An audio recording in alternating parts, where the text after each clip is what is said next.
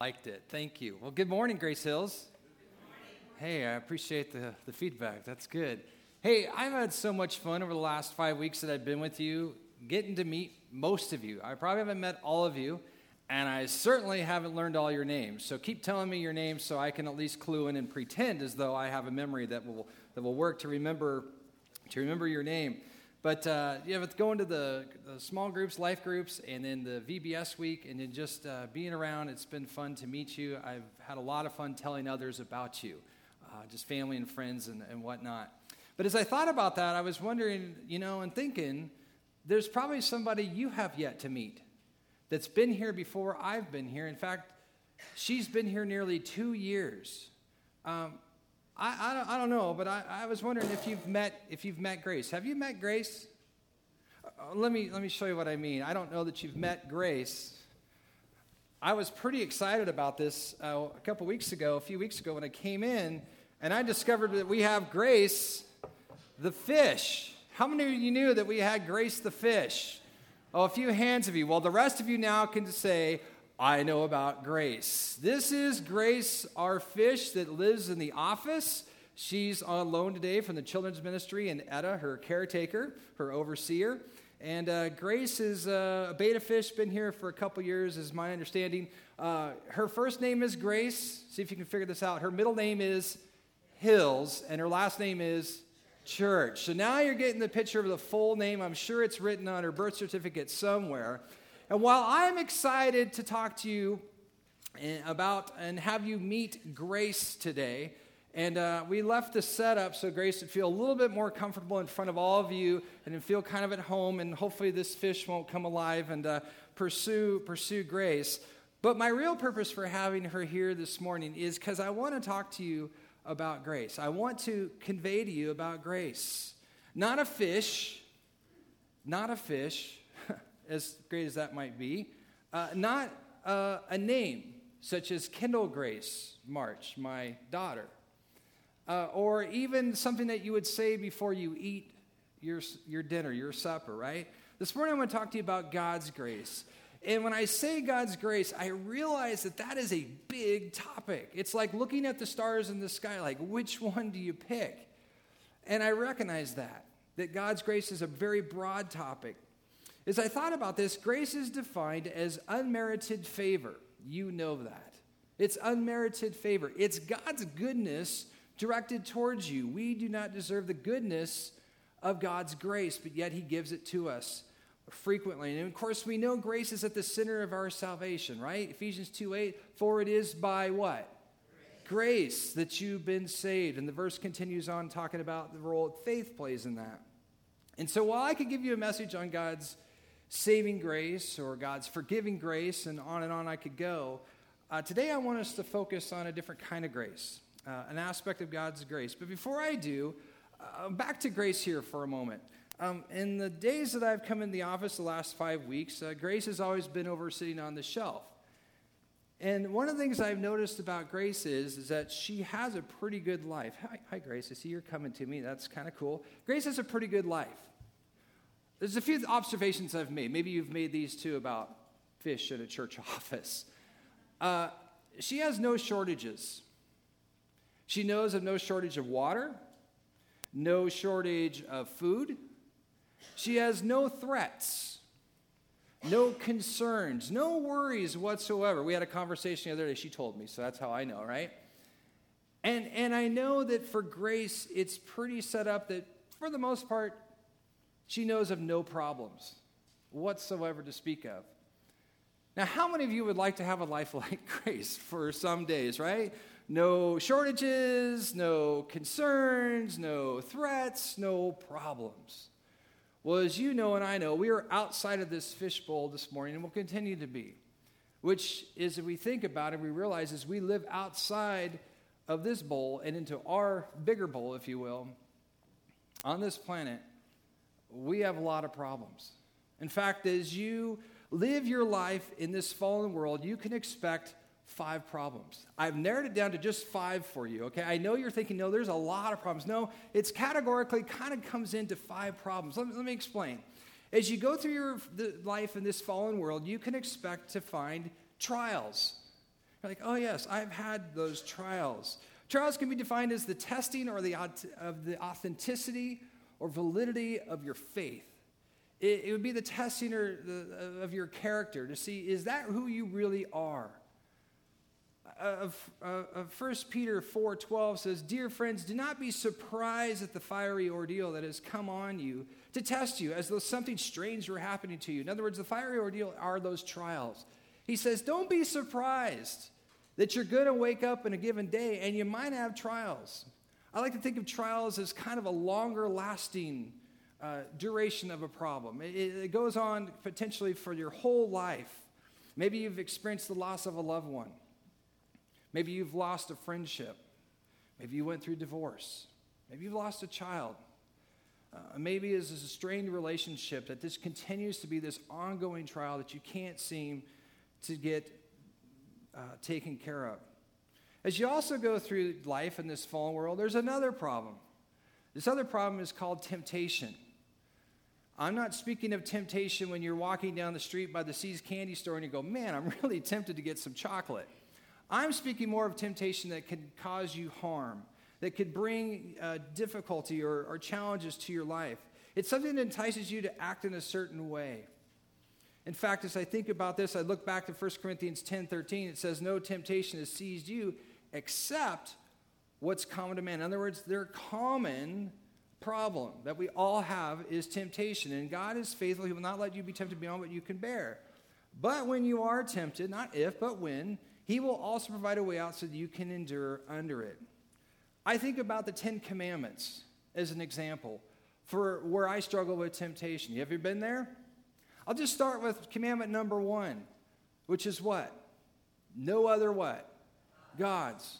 You know, that's the biggest temptation I face in life just being transparent here, I don't struggle with some of the other things, although I do from time to time. But the greatest temptation I have is I want to be God.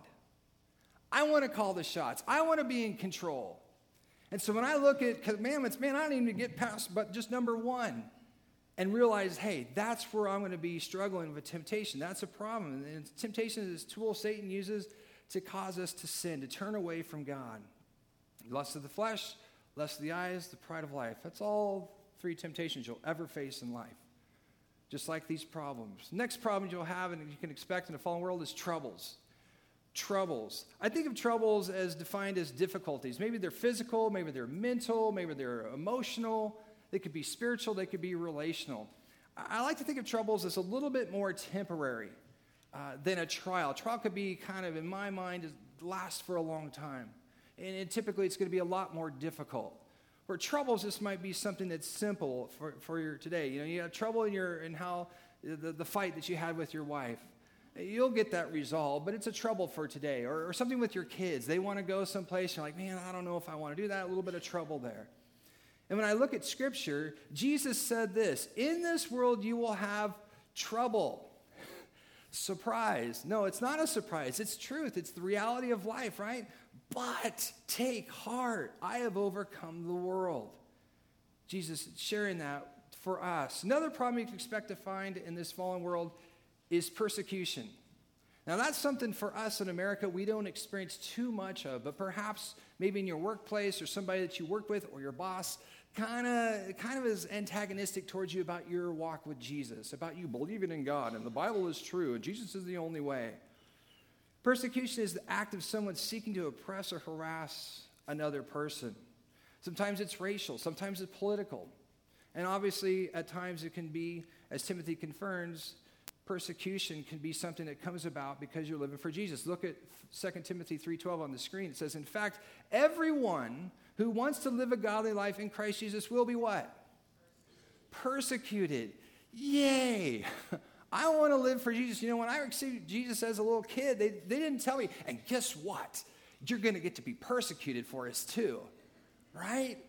But that's what he, we're seeing here. And Paul tells Timothy and say, hey, if you want to live for Jesus, at some point in time, to some degree, you're going to be persecuted. And those of us outside the United States who would go out there and we would see that if we were on a mission trip, we might see that a little bit. Maybe you've traveled to places that are not friendly to Christianity. And so that's something that's ongoing and, and happens. It's a problem we have in this fallen world. So, trials, temptation, uh, troubles, persecution, and another problem I would say you're going to have from time to time is suffering. Suffering. Suffering is to undergo or be subjected to or to endure pain or distress or injury. It can even lead an end in death. Look at Psalm 34 19, some encouragement, though, about suffering. Maybe your Bible has affliction. Many are the afflictions or sufferings of the righteous, but the Lord delivers him out of them all. Isn't that interesting? Many are the afflictions or the suffering of what? The unrighteous. That's what I expected. But this says, many are the afflictions of the righteous, those that are trying to live with Jesus. Oh, that connects back to sometimes persecution, right?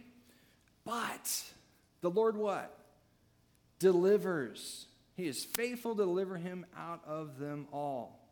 So, whatever the suffering might be, you might have had an accident at some point and you suffered for a period of time from it. I, I know what that's like. Maybe you, you've endured something else that's difficult and, and, and, and just beyond what we can understand. Like for me, I don't understand what post traumatic stress disorder is.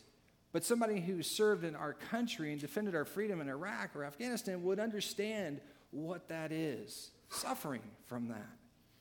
Or maybe it's the loss of a loved one. Well, the truth is, all of us here can think of or relate to how we've had these five problems encounter into our lives. Maybe you're dealing with that today. And that's a challenge for you. And so, if these are the problems we can expect, and yes, you are welcome for me reminding of you of them today, how does God's grace relate to them? What does this mean? Where is this? Well, there's good news for you, the believer. This is where you're going, thank you. I'm glad that there is something that is good news. The good news that I want to share with you this morning, the grace I want to focus on is God's sustaining grace.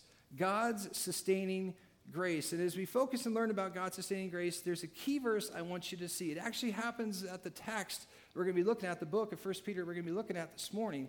This is at the end. 1 Peter 5:12 says this, I have written to you briefly, exhorting and testifying that this is the true grace of God in which you stand. 1 Peter 5:12. You know what the theme of 1 Peter is? Persevering through pain. Persevering through pain. And so this whole book, all five chapters of it, engages his listeners about the suffering, the persecution, the pain that they are doing, and how to get through that.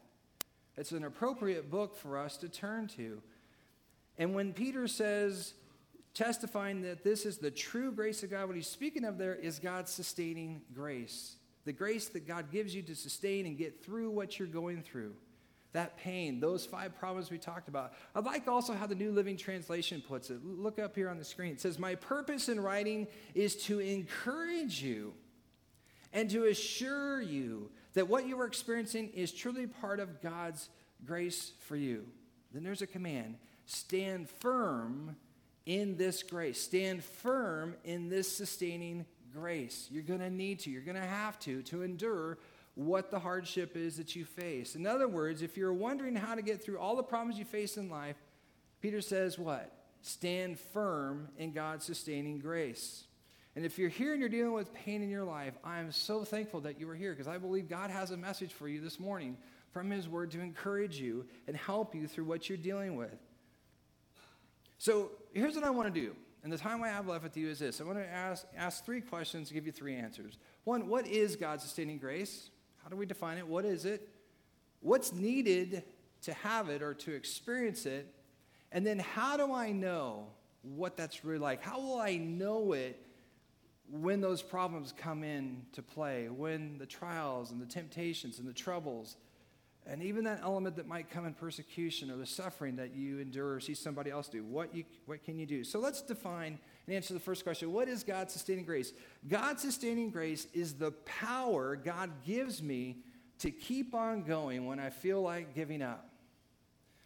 It's the power that God gives me to keep on going when I feel like, man, I just want to give up.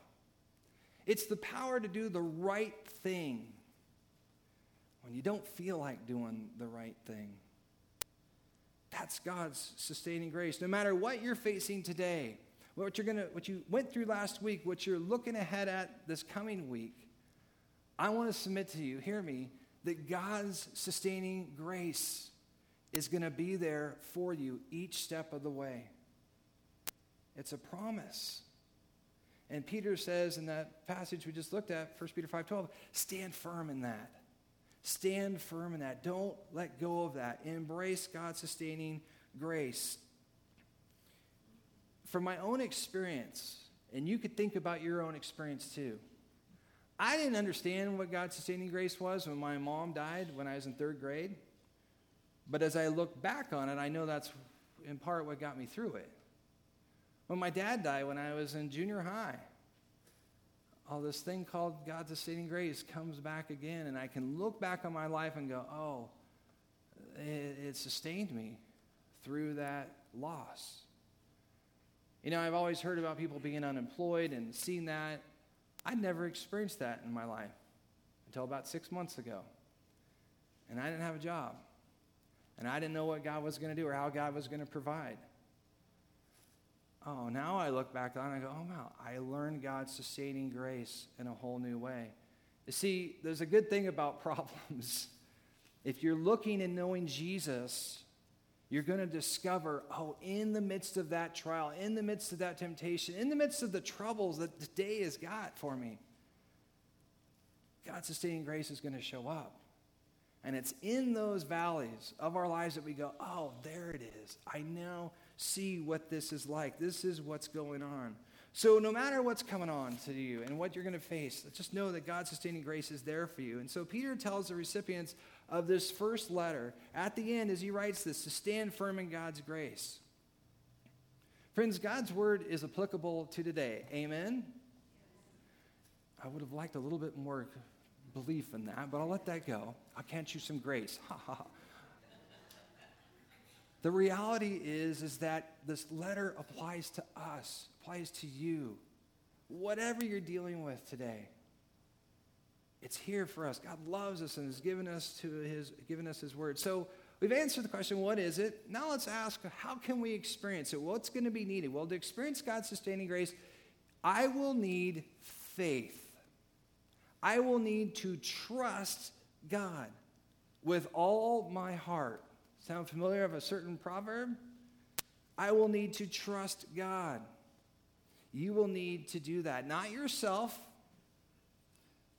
not a substance that you might turn to to numb the pain, not something else outside of what God has for you. But you're going to need faith to give you the power you need to keep on going when you feel like giving up. If I'm not mistaken, there's a verse in Scripture. It's found in the book of Hebrews. Who knew who wrote that? But we'll figure that out in heaven. Hebrews 11, verse 6 says what? It's impossible to please God without what? Faith. So it's impossible not only to please Him, but it's impossible to experience God's sustaining grace without what? Faith. So you're going to need faith. You're going to need to trust in God. And so, to help us understand what this looks like, to help us understand what is involved in placing our faith in God's sustaining grace that empowers you to keep on going when you feel like giving up, to do the right thing when you don't feel like doing the right thing, Peter has a message for you. I want you to turn in your Bible to 1 Peter, if you're not there yet, 1 Peter chapter 1. 1 Peter chapter 1. 1 Peter chapter 1. If you're trying to find 1 Peter, I say go all the way to Revelation and work your way back. There's Jude, there's 3rd, 2nd, 3rd John. 1st John, I think. Did I say that right? Yeah, and then 2nd and 1st Peter. There you are. You're there. All right. Remember what we said the theme of this book is? Persevering through what? Pain. Persevering through those problems that you might encounter. So let's look at this text for a few moments and try and learn what's going on here. This is Peter's message to the believers enduring hardship. Look at verses 1 and 2.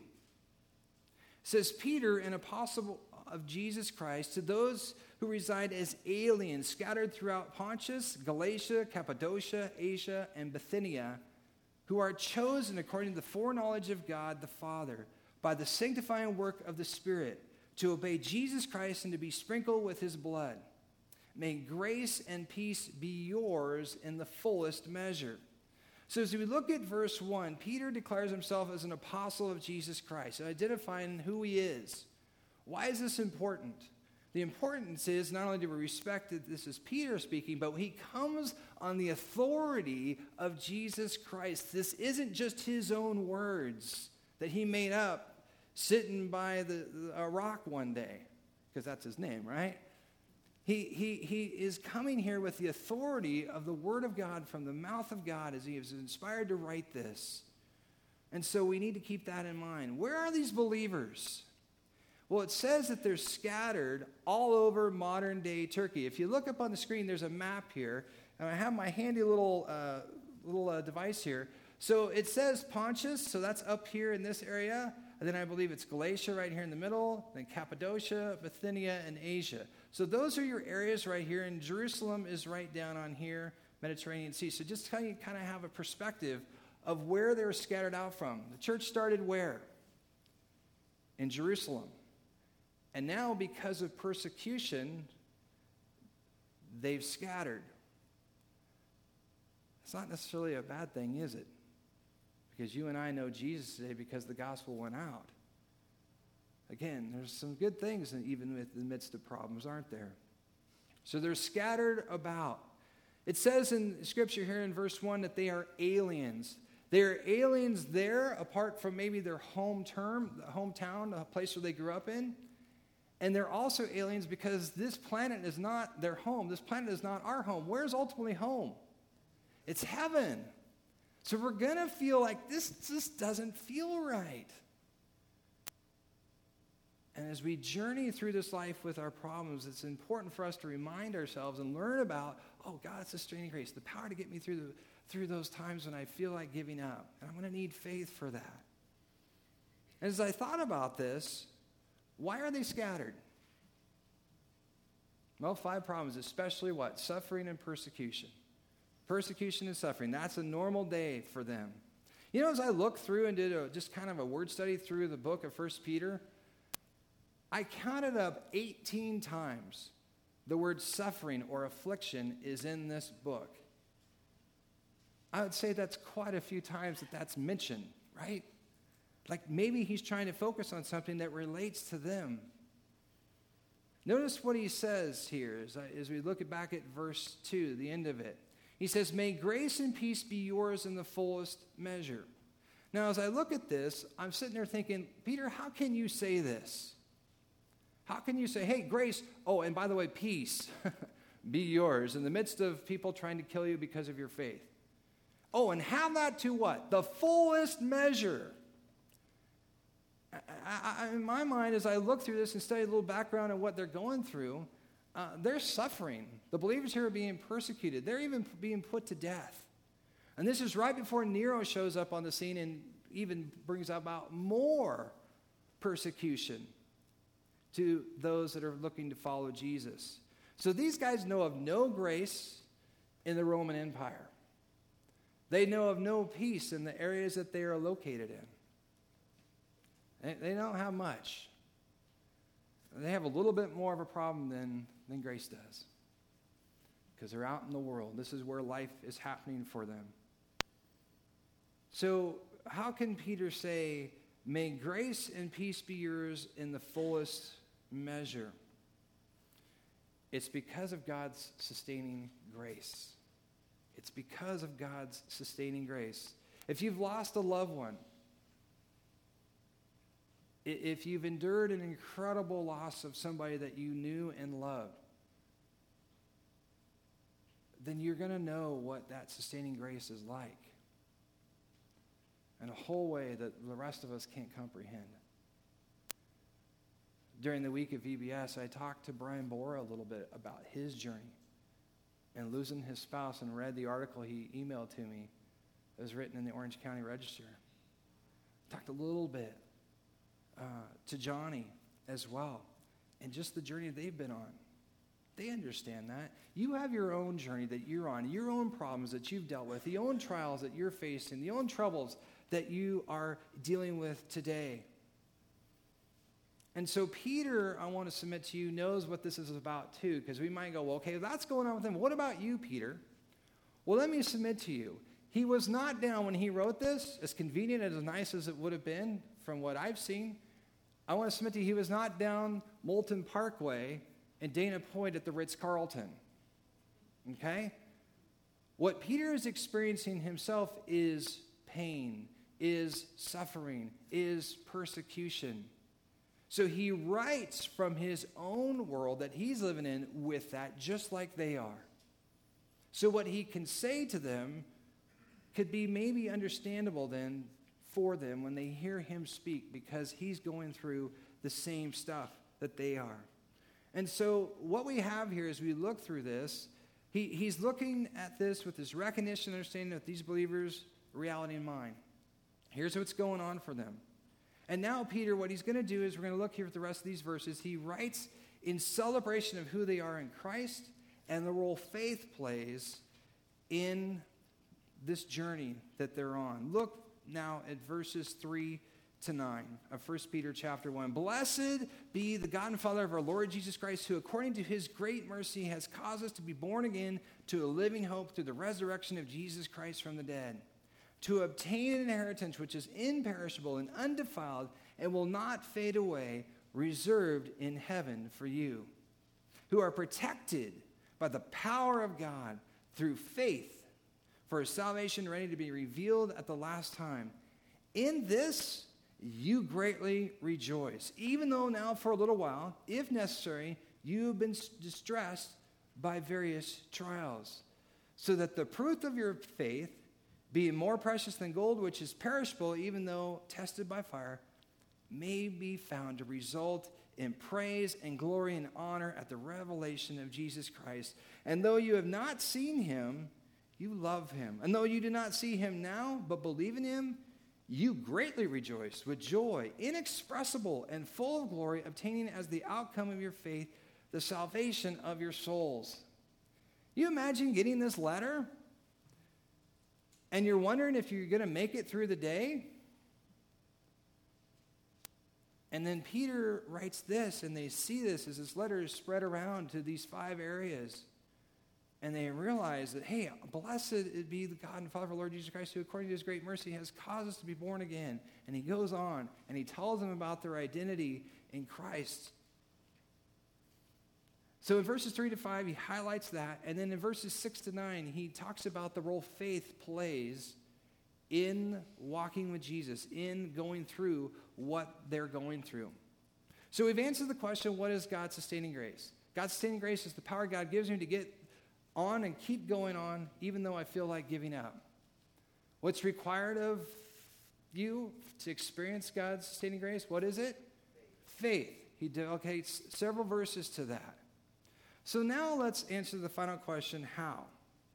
How can I know it? How can I know this firsthand in a whole new way? Because unless your grace here are fish, you probably have some shortages in your life unless your grace, this fish, you might have some concerns, and some threats, and some worries, and some problems that's going on for you and that you're dealing with. So let's look at see how do we get through this since we don't live in this fishbowl. Well, there's five ways I want to share with you as you trust in the power of God's sustaining grace, how you can endure each hardship you experience. Here's the first one. As you trust in the power of God's sustaining grace, I can endure each hardship I experience by remembering who I am in Christ. Remembering who I am in Christ. Because at times we can forget this verse 1 speaks of us being chosen or elected in the midst of a trial, in the midst of a trouble. You can think, oh, that's right, I'm, I'm, a, I'm a believer. Or that I have been born again that I have an inheritance waiting for me. And in the midst of where I'm feeling unprotected, that inheritance is protected. That's what he's bringing out to them here, remembering who you are in Christ. You know, I did a little bit of research, and what I found was for, for, for uh, Grace, I think she's a smarter fish than what statistics say, but what they say about fish is they have a memory of three seconds. Now, there are certain things in life I like. I only wish I could remember that for three seconds. That F I got on the test, I just, I never remember that again, right? But newer research states that they can actually remember things for up to five months. So somewhere in the middle of that is there. Every time I've come up to Grace, she comes up to me and says, Hey, what's going on? What are you doing? You know, she's interested in what's going on. I'm thinking, You remember me. That touches my heart, right? You're knowing me. You've got a five month memory. And if I keep showing up every day, then I don't think she'll forget me, which is a good thing. I think. I think. Well, unlike this fish, sometimes it takes only us three seconds or five months. And it, it's gone, and we forget who we are because that pain is so great. That trial so devastating. The suffering you've seen somebody go through, and they're going, Where's God in this? I forget who I am in Jesus. Have you been there? Peter knew it could happen then. He knows it can happen today. And so he's saying, Hey, as you endure the hardships, Remember who you are in Christ. That's the power of grace. Here's a second way. As you trust in the power of God's sustaining grace, you can endure each hardship experience by recognizing I'm not alone. I am not alone in this journey, in this fight, in this struggle. Perhaps you've had one of those trials or temptations or troubles, and you thought, man, I'm the only one dealing with this. I'm the only one who's experiencing this. And then you think, well, why is it just me, God? And I think, man, you know, feelings can go, can be pretty powerful, can't they? Well, notice back in verse 1 to those who reside as aliens scattered throughout where? Pontus, Galatia, Cappadocia, Asia, and Bithynia. So when they get this letter in their hands, they're like, oh, it's not just us in Galatia. There's people in Bithynia that are going through the same thing. And all these other areas. Hey, we're not alone. Sometimes it feels like it, though. Sometimes it feels like I'm the only one. I want to submit to you, Grace Hills Church, you're not alone either. There's other churches, other believers around the world that are going through what you're going through. And I want to encourage you, through God's sustaining grace, you can endure each hardship you experience by recognizing I am not alone in this. They weren't alone back in 63, 62, 63, when this letter was written, and we're not alone today because God's sustaining grace is always going to be there. And as you trust in that sustaining grace, you can endure even more hardship as you experience as you experience and rely on your resources. Now, what do I mean by relying on my resources? Well, there's three prayer, scripture, and guess what? Your life group. Prayer. I looked back at verse 8. It says, Though you do not see him now, but believe in him. That's speaking of, hey, I have a relationship with God. I don't see him. I've never seen God show up right in front of me when I'm praying. Maybe he was there, but my eyes are closed and I didn't see him. But you get the idea, right? But we believe that he's there. We base that upon the truth of Scripture.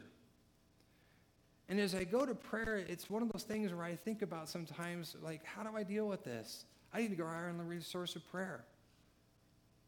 I'm told that there's a boat down in the Dana Point Harbor, and the boat is titled Letting Go. Sometimes we need to go to God in prayer and say, God, I need to let go of this trial and me trying to fix it or whatever the problem might be. And let God sustain you with His grace and empower you to get through that. Because relying on your resources, such as prayer, can help you with that. Scripture. You know, I thought about this. How many books do we have in the Bible? 66. We have a whole book dedicated to suffering through pain, how to get through, persevering through pain. I would encourage you to read this letter. When you're enduring the troubles and trials and whatever you're facing the given day, go to 1 Peter. And then there's your life group. You know what was going on at the time of the writing of this letter? Where were churches meeting? In homes, just like Grace Hills Church life groups. I know there's some here because we're blessed with building. You know, it's 300 AD before we actually have history of an actual church building. So for 300 years, the churches meet in homes. The commute had to be pretty easy to get to your house, right? Get to the living room, to get to church. So Peter brings this to them. He brings it to us today to rely on the resources of prayer, scripture, and life groups. You can endure hardship that you're experiencing by rejoicing in perseverance. The fourth way, to trust in the power of God's sustaining grace, rejoicing in perseverance. There is no doubt in Peter's mind when he writes this that these believers are going to persevere through their pain. That's the theme of the letter.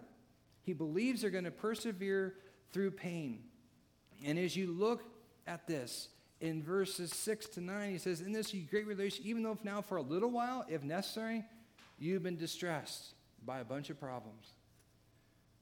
So that the proof, here's what's going on the faith being more precious than gold, right, which is perishable, may be found to result in praise and glory and honor and revelation of Jesus Christ. And it goes on to talk about how this journey continues, and yet there's persevering, there's rejoicing in the fact of how God is working and how God is bringing us through this. And I would say that Peter was here today, his message would be the same to you and to me. Because that's the power of grace. The last way that you can sustain and experience the power of God's sustaining grace is you endure each hardship experience by resting in the promises of God. Resting in the promises of God.